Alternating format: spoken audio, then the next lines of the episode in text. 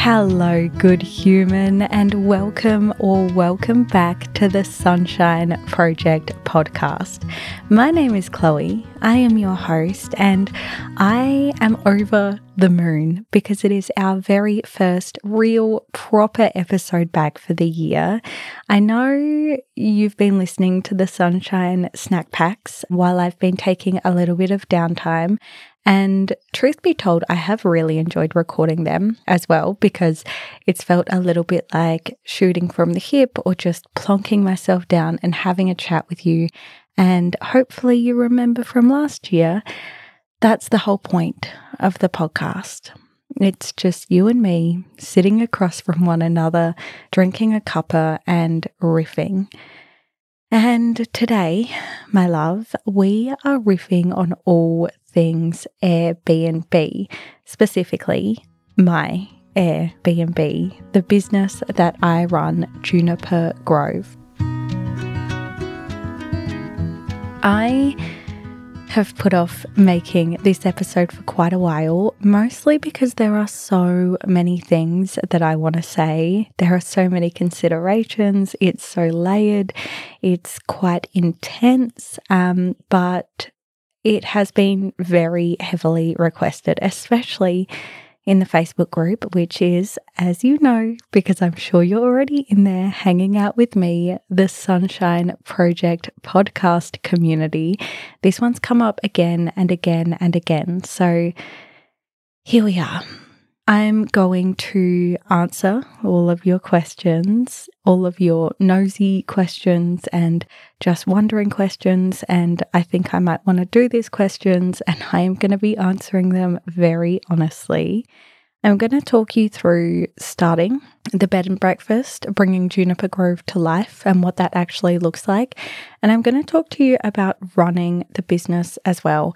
And I am also going to dedicate a whole a whole little bit at the end of this episode to the ethical considerations I had and have when doing this.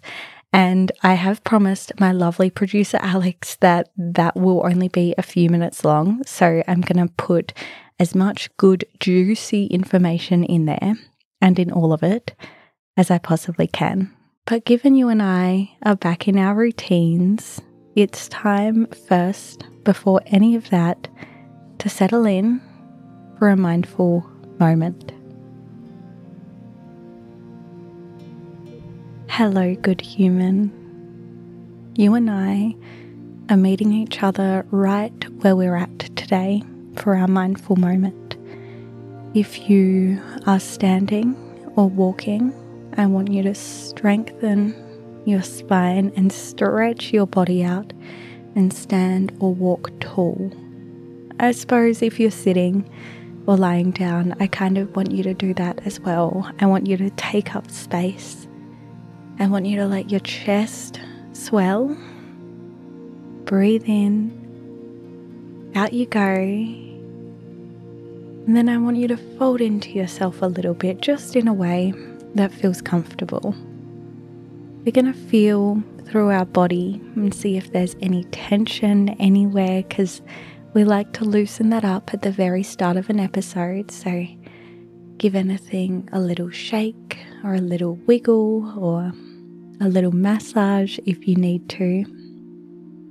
And as we breathe in and out, deeper than that, I think, and reset our breath for the episode and the day, you and I are going to talk about a concept that I've been trying to put into words for a little while now. Our mindful moment today is all about the idea that what you water is what will grow.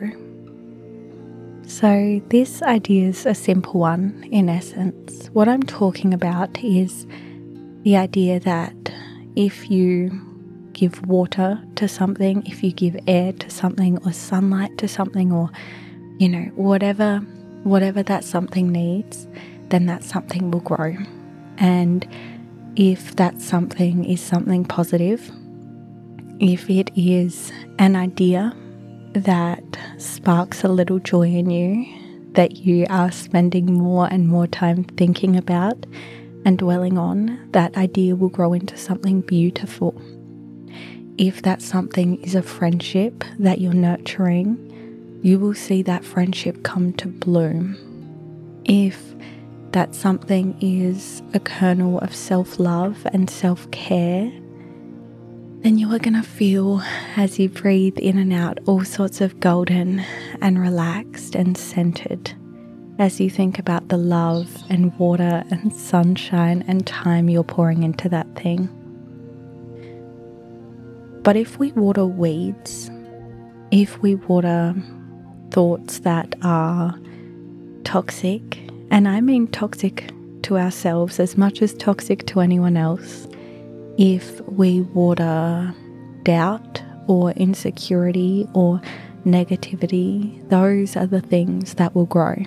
If a weed has sunshine and water and food and air, then that weed will grow and that weed will take over our whole garden if we don't keep an eye on it. And I think that we all have weeds inside of us. We all have aspects of our lives that we perhaps give a little bit too much time to. Maybe that looks like a habit that we just can't break. Maybe that looks like a recurring thought that makes our brow furrow and our fists clench and our jaw tighten that we just can't stop holding on to. And if we water it, if we keep watering it and giving it air and sunshine and life, then, my love, the garden that is your mind will be taken over. So, today's mindful moment is about figuring out what the flowers are in your garden. What is something in your life that you would love to see in bold, vivacious, glorious colour? What is something that, if there was a little bit more of it in your life, you think would add a big dose of cheeriness and of joy to that life of yours. Hold on to that for a moment. Just sit with that because that's what we need to water. We need to starve the weeds, whatever that little kernel of nastiness is that's trying to overtake the garden bed, that's trying to block out the light from all of the flowers. We need to stop giving that water and sunshine and air. And you can do that. I know it's a hassle, I know it's an effort.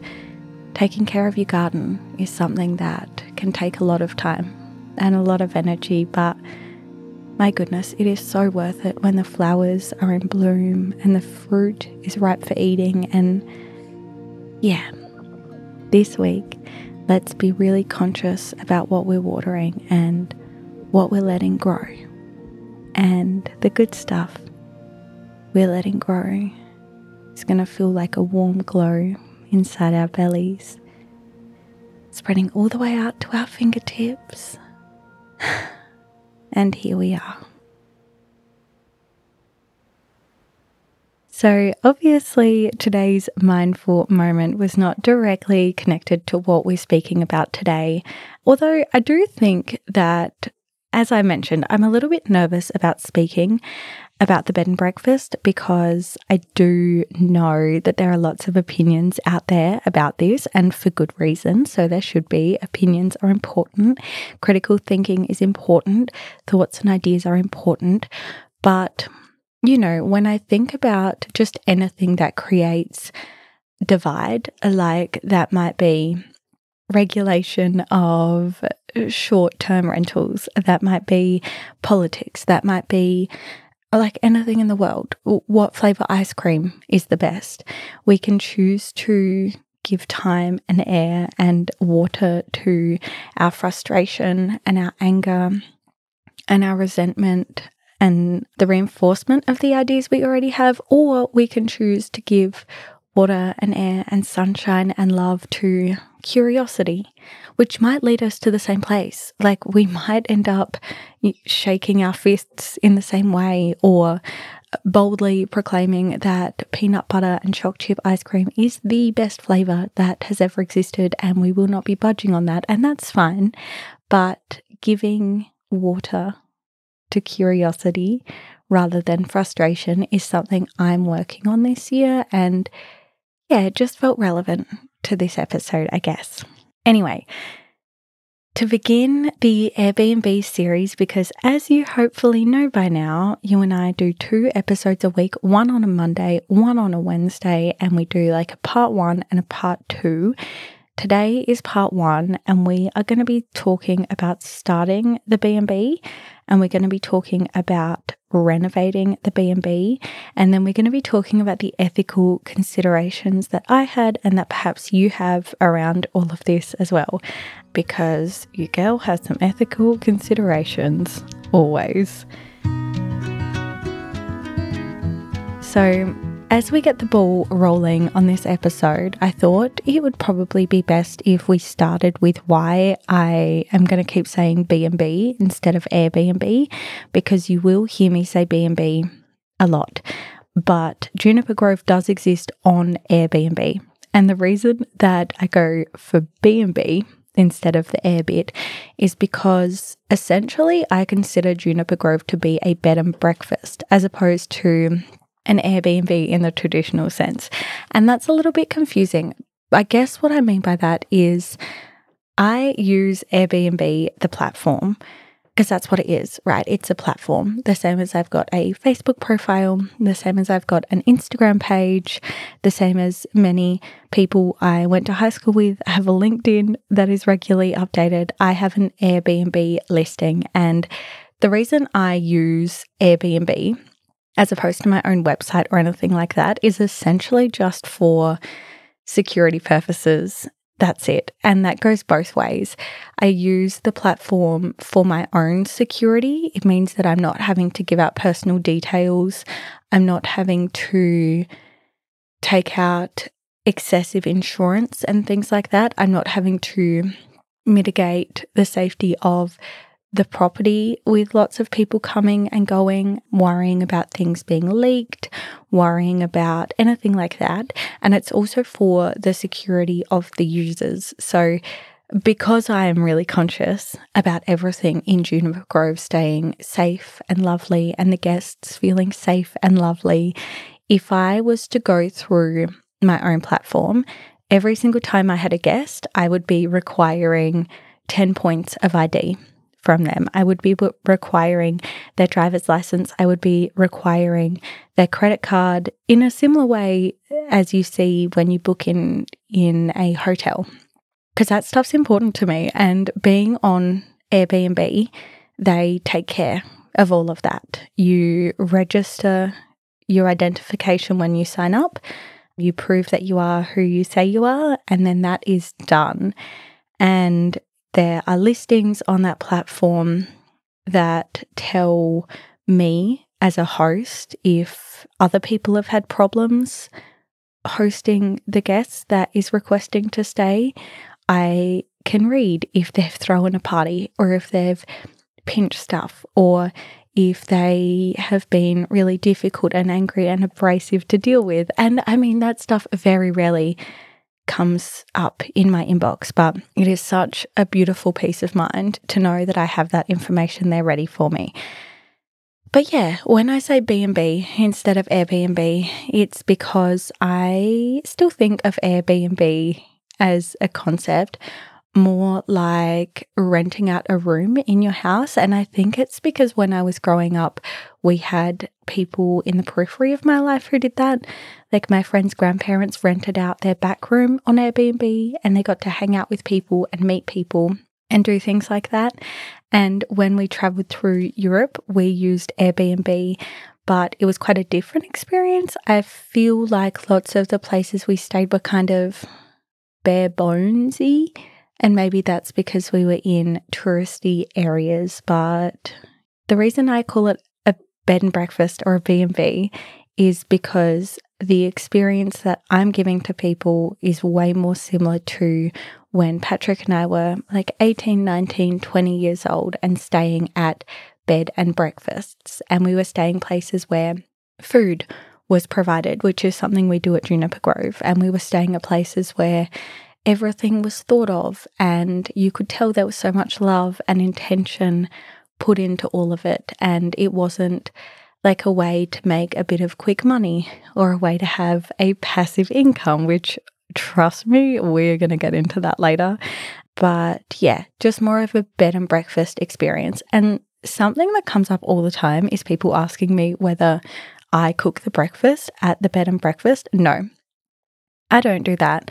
But nor did anyone at any of the bed and breakfasts that Pat and I stayed at before Airbnb was a thing where we are. And we used to stay at quite a few because we lived with his parents and it was nice to get away sometimes. And so, yeah, the expectation was never for us that the owner would be there and cook for us. Actually, we would very much prefer if they weren't because we were usually looking for a romantic getaway and again, some time to ourselves. So I know in some other countries it seems that people do cook breakfast for you and like sleep in the same house as you and things like that.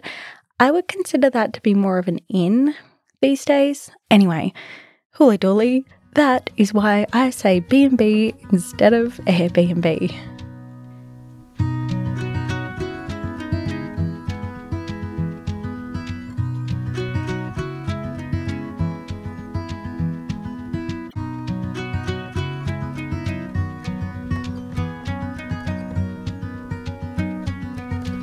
So, how did I fall into this? Because I did, truthfully, fall into this. It's such a big part of my life now. Um, it's such a big part of what I do with my days and my business and my identity, but I did not intend to do this at all. So, Juniper Grove is a little cabin in the Adelaide Hills, and it was built by my grandparents by hand in the 1970s. And when I say by hand, I mean they had a combi van named Bessie, and they would fill her up with wood and sheet metal and nails every weekend, and they would lug it all up there and, yeah, just build the house, which I think is amazing. And originally it was just one room set into the side of a hill on I think about 2,000 square meters of just bare paddock. Like there was nothing there. And in the time between the 1970s and now, lots of things happened. The cabin was built onto a little bit. My grandparents moved out. My father worked on it with them quite a bit, uh, and then he died. The cabin sat empty on and off for a little while. It did have some renters in a couple of different stages, but quite often that ended in absolute chaos. So there was a family that lived there once, but because even after the extensions, there was only one bedroom, they were all kind of living in this tiny cabin on top of one another. And sadly, that family actually fell apart trying to live in those conditions. And then there was someone that rented most recently, I think, which was like five or 10 years ago, but that was a calamity.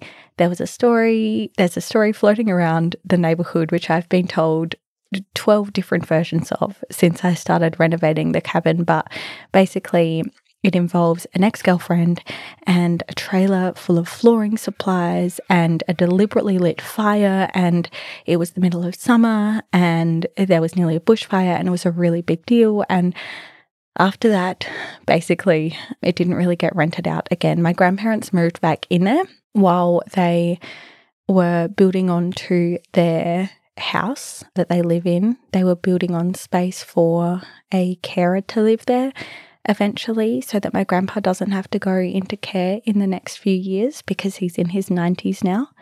And it really had got to the point that it was all a bit much for them, this 2,000 square meters. Because also in that time, my grandpa had planted hundreds and hundreds of trees on the property, and some of them have grown to like 40 feet, 50 feet high. And there's this abundance of beautiful natural wildlife. There are koalas and echidnas and kookaburras and a giant kangaroo and all these, you know, animals that have homes in these spaces. And my grandpa has always loved pouring love into that. So, all around the property, there are little bench seats that he's built that he would sit on and watch the animals. And there are little nesting stations that he fills with moss and coir and all sorts of things so the birds can pull them out and make nests. And there are water stations and frog stations, and there's a creek down the bottom with bridges over it so that humans and the animals can pass over. And yeah, a couple of years ago, he, oh, I hope he doesn't mind me sharing this. He had like a really nasty fall, actually, bringing some wood up from the bottom of the garden and it was really scary. There were broken bones, and there was a really worrying time. And there was the decision then that, to great regret, they were going to sell the cabin. And originally, when they told me that, I was stoked. Like, I had spent a lot of my childhood down there. I hadn't spent much time in there in the last, you know, 10 years or so, but I spent a lot of my childhood growing up there and just marveling at the place. And I was like, oh, wow, you know, maybe there'll be some kids that move in. Maybe there'll be a family. And I quickly learned that no, that was not the case. And that, in fact, because the cabin was now in not excellent condition, because there wasn't adequate heating or cooling or water supply or March of March, there was a good chance that, given the state of the market being hot, hot, hot, and it being a seller's market, uh, there was a pretty good chance that it was going to get purchased and then get knocked down, and that a lovely, shiny, new weekender home would be built in its place for someone from perhaps the city or from Melbourne or from Sydney or from overseas. And that hit me really hard. And it wasn't just because of the beauty of the place and the biodiversity, and it wasn't just because of my childhood memories there. We've spoken about this before, but the reason that it hit me the hardest is because this cabin was, is the last place that my father spent time, that I've been able to spend time as well. As you know, if you're a regular listener to the pod, uh, he passed away when I was very young. He died of depression. And yeah, to think that that last link I had with him was about to be gone and that I would never have that again kind of perhaps selfishly spurred me into action. And when I say that, I mean, I said, what if we turned this into a beautiful bed and breakfast? What if I brought the magic back to this place? And that proposal required a lot of faith from my grandparents because where it was when I said that to them was so far from where it is now. I don't think they really believed me that I could do it. I don't think they really believed me that it could ever be a place that was beautiful and hospitable and that could, you know, pay the money that they needed to not sell it and to hang on to it. So they put a lot of faith in me, and goodness me, I'm glad that they did. So that's the property, and the property exists separately to the business. So there was the decision to start the bed and breakfast and to renovate the property. And essentially, I'm going to do a whole episode on renovation, but what I can say about that is the renovation was the most difficult time of my entire life. It was all consuming. I lived there for a month by myself full time. I had a mental breakdown. I laugh, but it was very serious. It was very dire. Um, I spent my entire life savings on renovating the place and on, I suppose, pouring love into it all because that's what it required. Nothing that I collected for the renovations, no person that I hired, no decision I made was made at random everything is so full of love and intention, down to like the cutlery and the picnic rug and the brand of shampoo and conditioner and like everything took so much thought and love and effort and money that that basically sums up the property side of things. So alongside the property side of things, we have the business side of things because Juniper Grove the business is separate from Juniper Grove the property because my grandparents still own that property and I would love to buy it from them one day and if this keeps going so well. Like this month, we are booked up literally every single night of the month. Then maybe one day I'll be able to say to a bank, hey, look, I can pay the mortgage if I buy this, if I keep doing this. But at the moment, it is theirs, but the business is mine. And the way that I started the business was essentially first I needed to work out my branding. So, what was the bed and breakfast going to be called? What was it going to look like? What was it going to feel like? What is the logo? What is the vibe? And for that, I went to a workshop called the Hosting Masterclass. This workshop is amazing.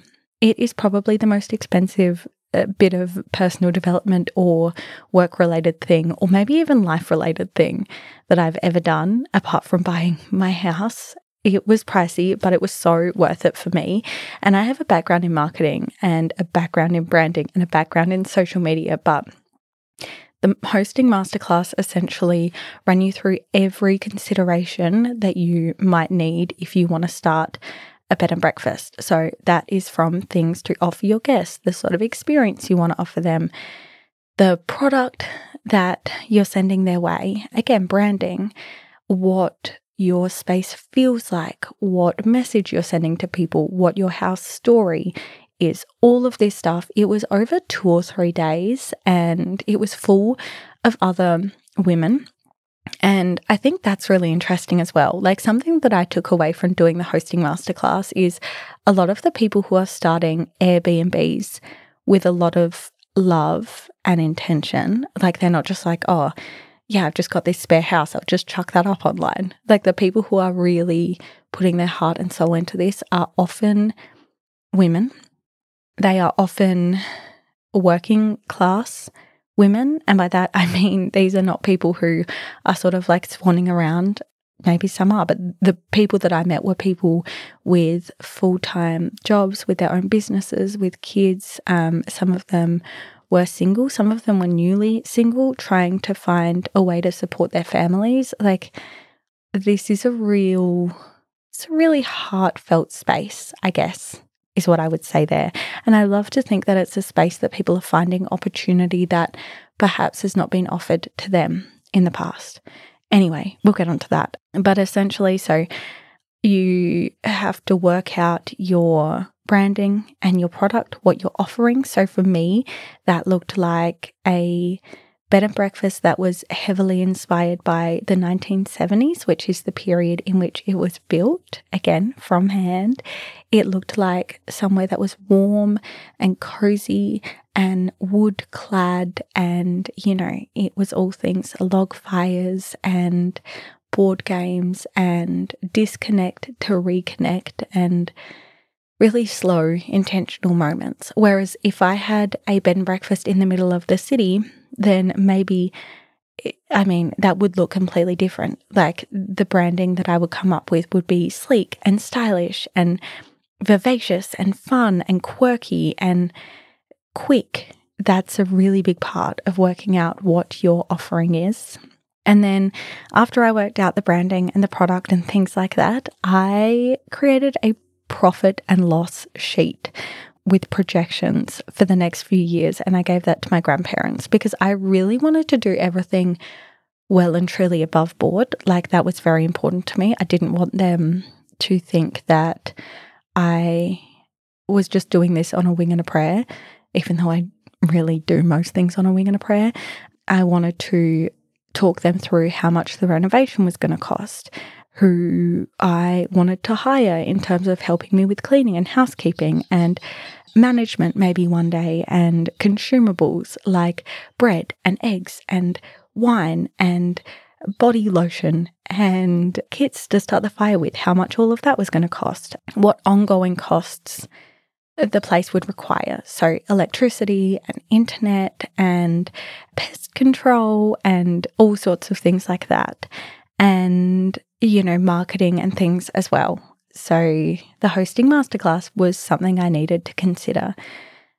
Ongoing costs around just so many things. There, look, truth be told, the profit, the profit line had some things on it that said eventually in two to five to 10 years, we can all be making a profit on this. Before then, I can be paying you the rent that you need to not sell this place and for our link with it not to be lost and for the trees not to be lost and but for now we can be doing okay and what i would say in summation of how I started the bed and breakfast. So that is doing the branding, it's doing the marketing, it's doing the renovation, it is pitching, it was all of it. What I would say is I do not know that you can start an Airbnb for the money in 2024.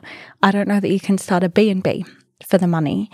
I I just actually do not see how it's possible. And maybe that's quite close minded of me, but I had to start this for the love of it because when you take into consideration buying a property or owning a property, when you take into consideration paying staff, when you take into consideration launching a product and then doing well, and then having enough time to pour love into it to make sure it keeps doing well, that is not a big money making exercise it's not a big money making exercise at all. And so if you're in a position where you have a home that you have inherited and would love to live in one day, but you can't afford to right now, or you have a holiday home that's been in your family forever, and you know everyone else in the family wants to keep it as a holiday home, but you would like to see it enjoyed when other people can't stay there. You would like to see strangers enjoy it as well.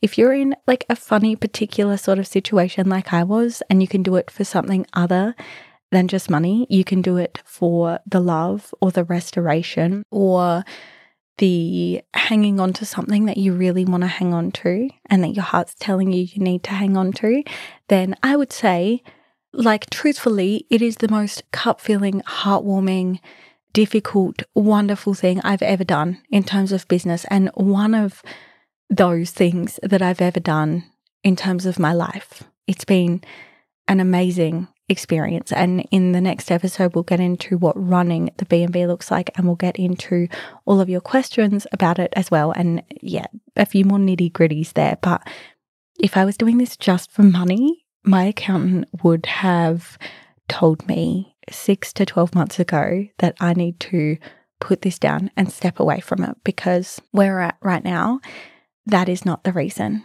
to do this viably or sustainably or in a way that you'll survive.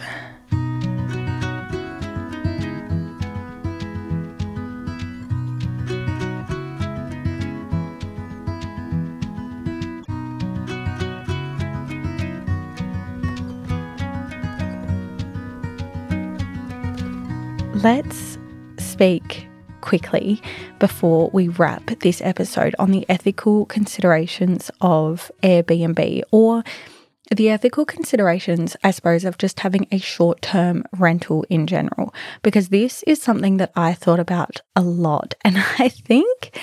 I think people don't realize, especially when they see my social media, because they think that I just like swing in and do things and oh i'm renovating this cabin and like wouldn't it be fun to have this for people to stay in every decision i make is so well thought out. It is like lying awake. It is speaking to my friends until they are absolutely sick of the sound of my voice about all of the things i need to think about to make sure it's a good decision. And i think that in terms of ethics like in terms of working out whether you feel that something is ethical because B&Bs, short-term rentals, Airbnbs get brought up a lot in terms of when we're speaking about you know, the rental crisis because the rental crisis is real and it is atrocious and it is shocking how difficult it is for people to find a place to stay. Like, I am so pro housing for everyone. I am so pro everyone should get a serve before anyone else gets seconds. I mitigate that personally by we have some friends that rent from us on our property, therefore freeing up a rental elsewhere so that hopefully someone else can have that rental elsewhere. That's not connected to Juniper Grove, but that's just in general. Like that feels good. That's hard stuff for us. But essentially, if I'm deciding if something is an ethical decision, what I look at is whether it is a net positive. That's going to look different for everyone. There are short term rentals that do provide a net positive. There are short term rentals that provide a net negative. I can't speak on anyone else's situation because I'm not in their boots. And I think everyone would think that they're doing the right thing. But essentially, all I can do is speak to how I came to the decision that Juniper Grove is a net positive rather than a net negative or even a net neutral. And for us, that looks like the fact that we were able to save the cabin. We were able to save the biodiversity around there. We were able to save the peace. It looks like the fact that we are able to employ local people and actually employ local mothers of young children who do not have the capacity to work outside of that in the same way at the moment. And when I say local, I mean within the same neighborhood. Like that was really important to me the people that I employ, I pay a fair wage to. So I pay them $55 an hour.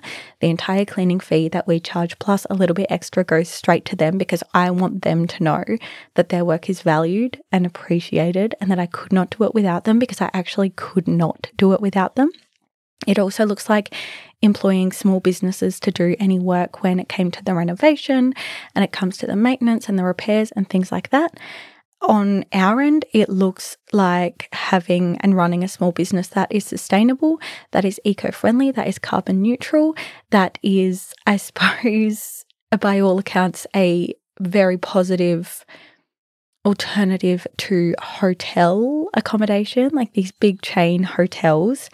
And speaking of big chain hotels, it also looks like providing the only option in the neighborhood for short term accommodation. So I don't know that I could or would start up an Airbnb or a bed and breakfast close to our house, close to where we live now, because there are lots around us. The Fleurieu Peninsula is full of hundreds and hundreds of Airbnbs and of bed and breakfasts and of short term rentals of all kinds. And there's just no need for one here.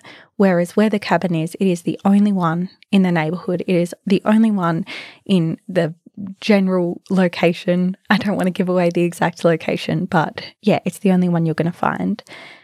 I think, in terms of the ethical consideration, again, that I went over a lot when I thought about whether it was a true net positive is the fact that I am personally very pro legislation when it comes to housing. We need houses for everyone. We need affordable housing. We need available housing. We need accessible housing. The house that Patrick and I sold before we moved into our cottage, we sold for just over $300,000 in 2020.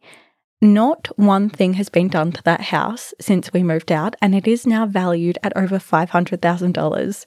And it is not worth that. It just drives me bananas. I'm pro legislation in terms of capping rental prices. I'm pro legislation in terms of having that housing built that is available and affordable and accessible. I'm pro legislation when it comes to, I actually, this might be unpopular for people listening that want to start or run an Airbnb. I'm I think there should probably be more legislation around how many short-term rentals are allowed to exist in an area because if you've got too many, like it's just no good for anyone. And if some of those can be turned into long-term rentals if they are appropriate for long-term housing, when you take into consideration all the things you've got to pay for, I actually think it would be a way better financial decision and emotional decision to make for a lot of a lot of places. So I think you should have to apply to run a bed and breakfast that it shouldn't be something that anyone can choose to do, especially when it comes to swapping out a house that is currently tenanted and is really needed. But again, everyone has their own reasons. That's everyone's business. It's just where I stand on it. Um, and I'm also pro legislation around paying my taxes. And I'm not just saying that in case someone from the ATO is listening, but I pay, I don't pay rental taxes on Juniper Grove. I pay business taxes. So I probably pay way more than I need to, but it's really important to me that the money that I make, like even the modest income that Juniper Grove brings in, can then be put back into our society. It can hopefully help with some of those issues around housing and homelessness and crisis and addiction and mental health and health in general and new roads and all of it.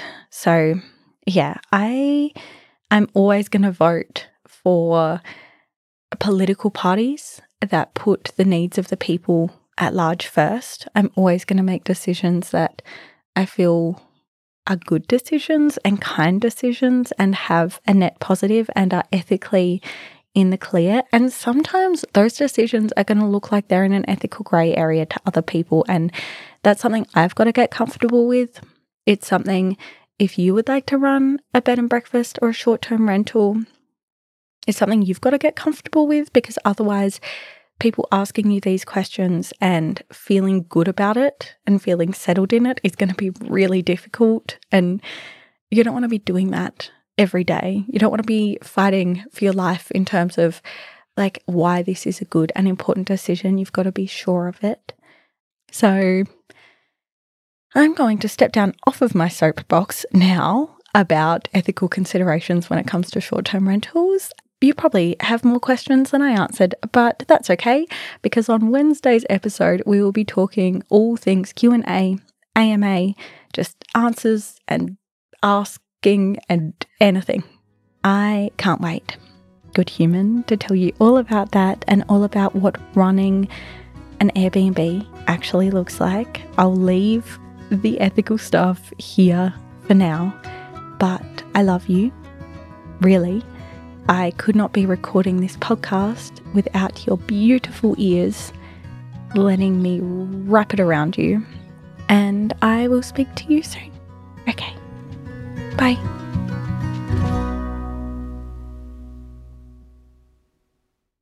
This podcast was recorded and edited on Kaurna land. Always was, always will be Aboriginal land.